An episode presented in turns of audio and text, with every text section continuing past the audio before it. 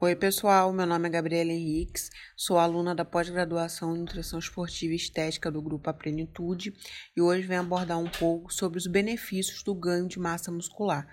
A maioria das pessoas buscam o aumento da massa muscular por uma questão estética. No entanto, é, o aumento da massa muscular tem outros benefícios, principalmente para indivíduos é, idosos que possuem a redução da sua massa muscular, né, com a sarcopenia. Então, a massa muscular é um tecido metabolicamente ativo e tem a função de produzir hormônios.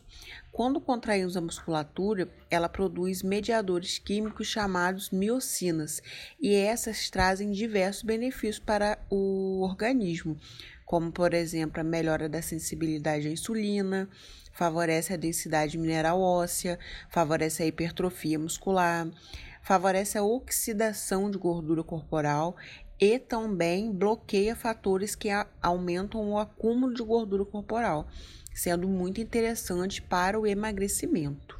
É, possui ação anti-inflamatória e ação antitumoral.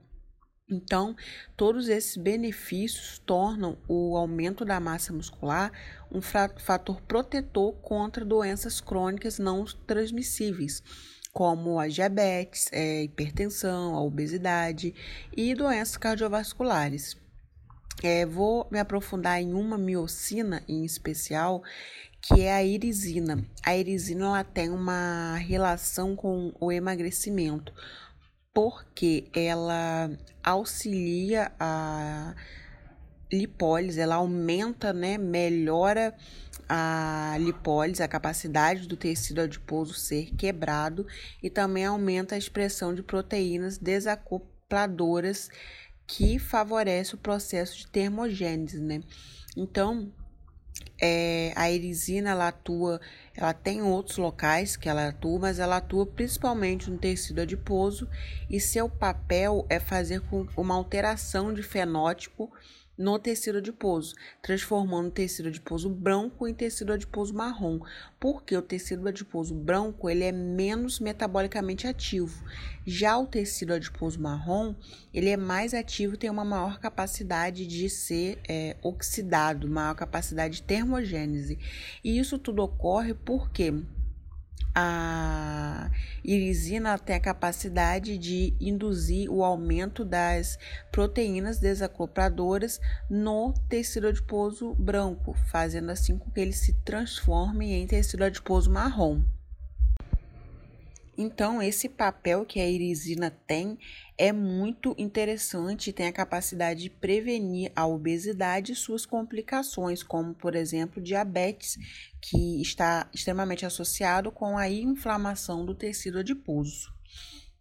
Então, podemos ver que o ganho de massa muscular, massa muscular, não é somente para fins estéticos e possui diversos benefícios para proporcionar uma melhor saúde para os indivíduos.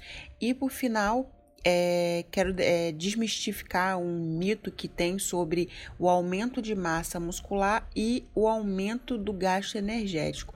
Porque esse aumento do gasto energético não podemos considerar que ele seja significativo ao ponto de pensarmos em aumentar a massa muscular visando esse aumento do gasto energético.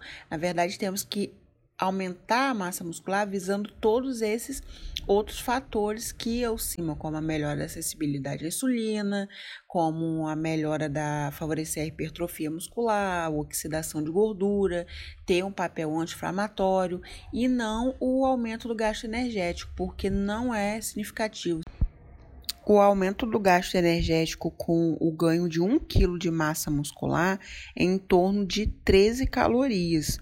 Então, se o indivíduo ganhar 10 quilos de massa muscular, ele vai aumentar seu gasto energético em 130 calorias apenas. Não é uma, um aumento significativo para estarmos é, aumentando a nossa massa muscular, visando o aumento do gasto energético. Então, espero que tenham gostado e até a próxima.